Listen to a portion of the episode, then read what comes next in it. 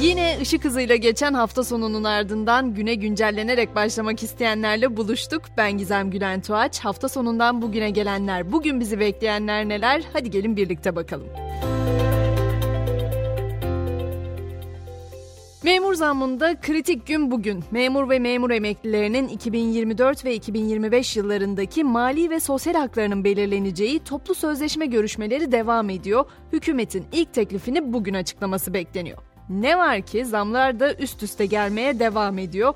İstanbul'da taksiciler gelen zammın ardından taksimetre cihazlarını güncellemeye başladı. Taksilerde zamlı tarife gece yarısından itibaren yürürlüğe girdi. Taksimetre açılış ücreti 19 lira 17 kuruşa, indi bindi ücreti ise 70 liraya yükseldi. Popüler dijital yayın platformları olan Blue TV ve Gain de fiyatlarına zam yaptı. Buna göre Blue TV platformunda aylık abonelik ücreti 49 lira 90 kuruştan 99 lira 90 kuruşa çıktı. Gain'de ise aylık abonelik 34 lira 90 kuruştan 99 liraya yükseldi.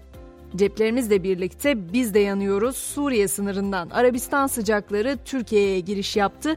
Dün Türkiye tarihinin hissedilen sıcaklık rekoru kırıldı. Hatay'ın Kumlu ilçesinde dün hissedilen sıcaklık 72 dereceye yükseldi. Osmaniye'de de termometreler 52 dereceyi gördü. Tabi değişen iklim dengeleri dünyanın her yerinde kavurucu sıcaklarla beraber yangınları da beraberinde getirdi. Şimdiden ABD'de son yüzyılın en çok can kaybının gerçekleştiği orman yangını olarak tarihe geçen Hawaii yangınlarında Maui adası geneline yerleştirilen 80 afet uyarı sireninin olay sırasında çalışmadığı ortaya çıktı. Adada yaşamını yitirenlerin sayısı ise 93'e yükselmiş durumda.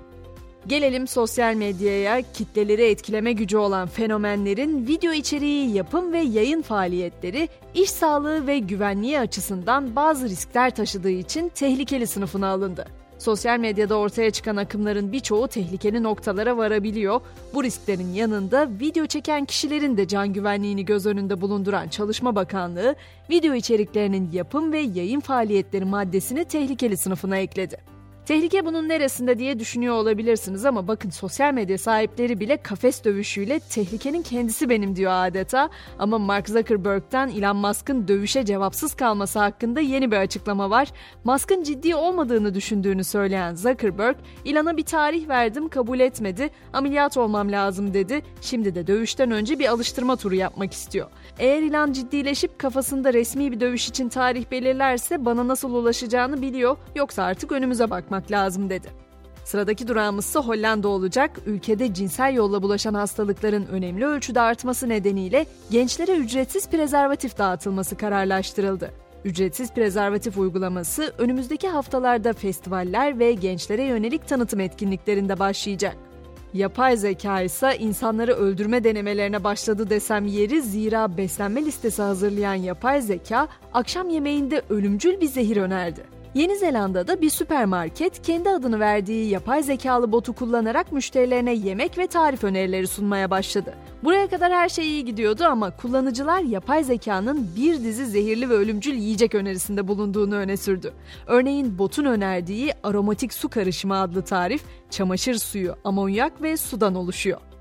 Ve son günlerde yapay zeka onun sesinden sevdiği şarkıları bize dinletmeye başlamıştı. Şimdi Atatürk'ün manevi kızı Ülke Adatepe'nin vasiyeti üzerine Atatürk'ün sevdiği şarkılar albüm oluyor. Vasiyet adlı albümde Ah Bu Gönül şarkıları, Yemen türküsü, Vardar Ovası, Fikrimin İnce Gülü'nün de aralarında olacağı 9 şarkı yer alacak. Projede eserleri seslendirmeleri içinse Ajda Pekkan, Candan Erçetin, Cem Adrian ve Seçil Heper gibi sanatçılara teklif götürüldü. Hemen spor notlarımı da ekliyorum. Fenerbahçe sezonu 3 puanla açtı. Süper Lig'in ilk hafta mücadelesinde Sarı Lacivertliler Gaziantep'i 2-1 mağlup etti ve ligdeki ilk maçından galibiyetle ayrıldı. Ronaldo ise bir kez daha zirvedeyim sesinizi duyamıyorum dedi. Cristiano Ronaldo Instagram'da 600 milyon takipçiye ulaşan ilk kullanıcı olmayı başardı. Öte yandan Portekizli Yıldız platform üzerinde paylaştığı gönderi başına kazandığı rakamla da yine zirvede yer aldı. Biz de haftanın ilk güncelleninin böylece sonuna geldik ve güne mottomuzu George Bernard Shaw'dan bırakıyorum bu sabah. Şöyle diyor İrlandalı yazar. Bazı insanlarla yüzleşmek zordur. Haksız çıkarsın. Çünkü onların galip gelecekleri ikinci bir yüzleri daha vardır. Dilerim bu yeni hafta hepimize iyi gelsin. Akşam 18'de tekrar görüşünceye dek şimdilik hoşçakalın.